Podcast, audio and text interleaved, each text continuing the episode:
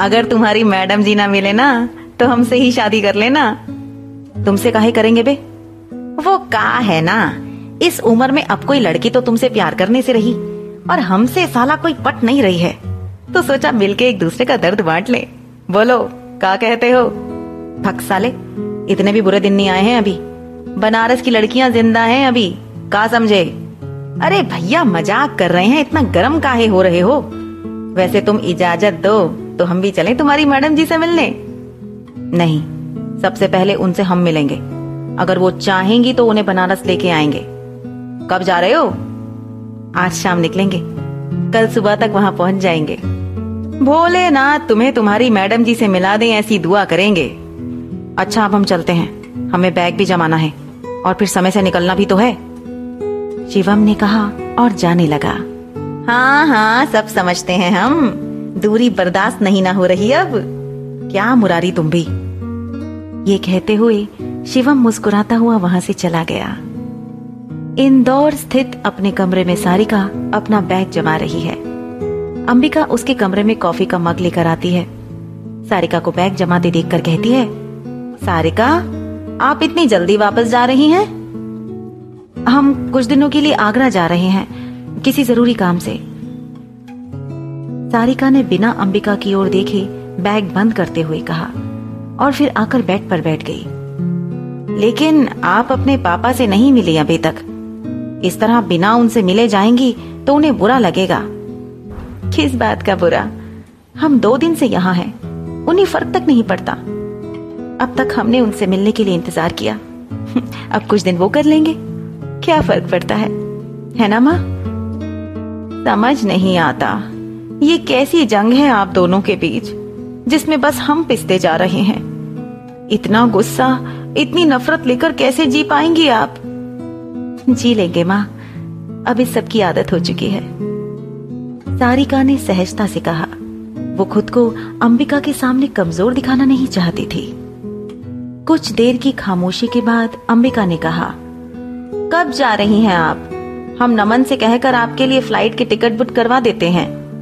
नहीं, उसकी ज़रूरत नहीं है। हम बस से जाएँगे। बस से क्यों? मुंबई में हमेशा भीड़ से घिरे रहते हैं। काम में बिज़ी रहते हैं। वो कर ही नहीं पाते जो पसंद था हमें। यहाँ इंदौर आने का सिर्फ़ एक ही मकसद होता है कि कुछ दिनों के लिए ही सही। हम हमारी पुरानी ज़िंदगी जी सकें। बस में खिड़की वाली सीट हमें आज भी पसंद है, माँ। बस इसलिए जाना चाहते हैं। आप आज भी नहीं बदली हैं, सारिका। अंबिका ने प्यार से सारिका के चेहरे को निहारते हुए कहा, आपके लिए कुछ लाए थे, देना याद नहीं रहा। कहते हुए सारिका उठी और दूसरे बैग से बनारसी साड़ी निकालकर अंबिका की ओर बढ़ा दी। साड़ी देखते ही अंबिका की आँखों में चमक आ गई। उन्होंने साड़ी को छूकर देखा और कहा, आपको अब भी याद है? हमें ये साड़ी पसंद है? हाँ और ये भी याद है। कि आप ये पापा की वजह से नहीं पहनती हैं। उन्हें ये पसंद है, लेकिन अंबिका ने बात अधूरी छोड़ दी। लेकिन उन्हें हम पसंद नहीं है। बनारस नाम सुनते ही उन्हें गुस्सा आता है। नफरत हो जाती है उस शब्द से न जाने क्यों? ऐसा नहीं है सारिका। वे आपसे बहुत प्यार करते हैं। बस कहते नहीं हैं। जाने दीजिए ना माँ अब हम बच्चे नहीं रहे। ऐसी बातों से बड़ों को नहीं बहलाया जाता। साड़ी कैसी लगी? पसंद आई आपको? हाँ बहुत अच्छी है, और हमें बहुत पसंद भी आई। पर इस साड़ी में हम आपको देखना चाहते हैं। आप जो चाहती हैं, वो मुमकिन नहीं है, माँ। आप हमसे बंधन में बंधने के लिए कह रही हैं, जबकि हम पहले से किसी की यादों में बंधे हुए हैं। लेकिन कब तक? कब तक आप इन बातों को यूँ ही टालती रहेंगी? हर माँ बाप की तरह हमारा भी एक सपना है, एक फ़र्ज़ बनता है, एक ज़िम्मेदारी है, जो हम निभाना चाहते हैं। वो सारी जिम्मेदारियाँ आप छोटी के साथ निभा लीजिए। इस घर की बड़ी बेटी आप हैं सारिका आपसे पहले, जब तक हम उन्हें ढूंढ नहीं लेते, हम किसी और के बारे में नहीं सोच सकते, माँ। इतनी बड़ी दुनिया में किसी एक शख्स को ढूंढना पागलपन है, सारिका। मोहब्बत की पहली निशानी पागलपन ही है, माँ। मानते हैं, दुनिया बहुत बड़ी है, पर हमारे इंतज़ार और सब्र के आगे ये दुनिया हमें बहुत छोटी नज़र आती है। चौदह साल का इंतज़ार ऐसे जाया नहीं होने दे सकते हैं हम। हम एक बार फिर बनारस जाएँगे, माँ। जहाँ से बिछड़े थे, वहीं से शुरुआत करेंगे। वो ज़रूर मिल जाएँगे। पागल हो गई हैं आप। आपके पापा को पता चला तो आप ऐसा कुछ नहीं करेंगी। उनके लिए हम सबसे बगावत करने को तैयार हैं। वैसे भी, आज तक नफरत के सिवा क्या मिला है? थोड़ी और से ही। अंबिका को उस मुस्कुराहट में चुभन का एहसास हुआ। ऐसी चुभन जो किसी का भी मन छलनी कर दे। घड़ी शाम के छह बजा रही थी। सात बजे सारिका की बस थी। सारिका ने अपना बैग उठाया और अंबिका के पैर छूकर वहाँ से निकल गई। उसकी आँखों में बगावत साफ़ नज़र आ रही थी। सारिका बस स्टैंड पहुँची और अपनी टिकट कंफर्म की। खिड़की वाली सीट पर आकर बैठ गई। उसने मैसेज करके रश्मि को बताया कि वो आगरा जा रही है और वहाँ से बनारस जाएगी। रश्मि ने जब मैसेज देखा तो उसे बहुत खुशी हुई और उसने अपनी फेवरेट राइटर की कविता सारिका को भेज दी। सारिका ने देखते ही रश्मि को फ़ोन लगाया और कहा, ये क्यों भेजा है? ये तुम्हारे सफ़र को और खूबसूरत बनाएगी। Best of luck Sarika. Lots of love और प्लीज़ जल्दी आ जा। Miss you badly miss you too हम जल्दी ही आएँगे। ये कहकर सारिका ने फ़ोन काट दिया।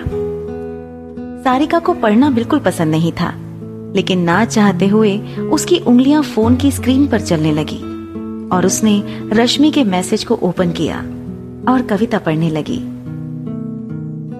मेरे सफ़र की शुरुआत तुमसे है।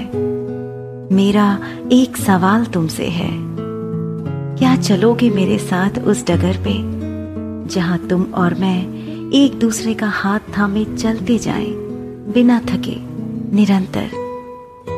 क्या तुम चलोगे मेरे साथ एक ऐसे रास्ते पर, जहाँ रात के सन्नाटे में सुनाई दे हमारी धड़कने, जहाँ ठंडी बहती हवाएँ छूकर गुजरे हमें और भिगा दे अपने प्रेम में, जहाँ बारिश की बूंदे ठहर जाएँ हमारे होठों पर किसी सीप के मोती से। क्या ठहरोगे तब तो मेरा हाथ थामे उस घने नीम के पेड़ के नीचे एक नाकाम सी कोशिश बारिश में भीगने से बचने की। अपनी हथेलियों को आपस में घिसते हुए हम बार बार झांका करेंगे एक दूसरे की आँखों में। ऊबड़ खाबड़ कीचड़ से सने पत्थरों से अटे रास्ते। पार कर लेंगे हम एक दूसरे के सहारे। कभी झरने, कभी चट्टाने तो कभी गहरी नदी के किनारे। थक कर सुस्ता लेंगे किसी पेड़ की ठंडी छाया में। तुम्हारे माथे पर आई पसीने की बूंदे, तब मैं अपने आंचल के एक कोने से पहुँच दूँगी। तुम पूछोगे मुझसे कि थक तो नहीं गई? ये जानते हुए भी कि मेरे पाँव में अब छालों ने जगह बना ली है। तब मैं मुस्कुराते हुए नामे सिर हिला दूँगी।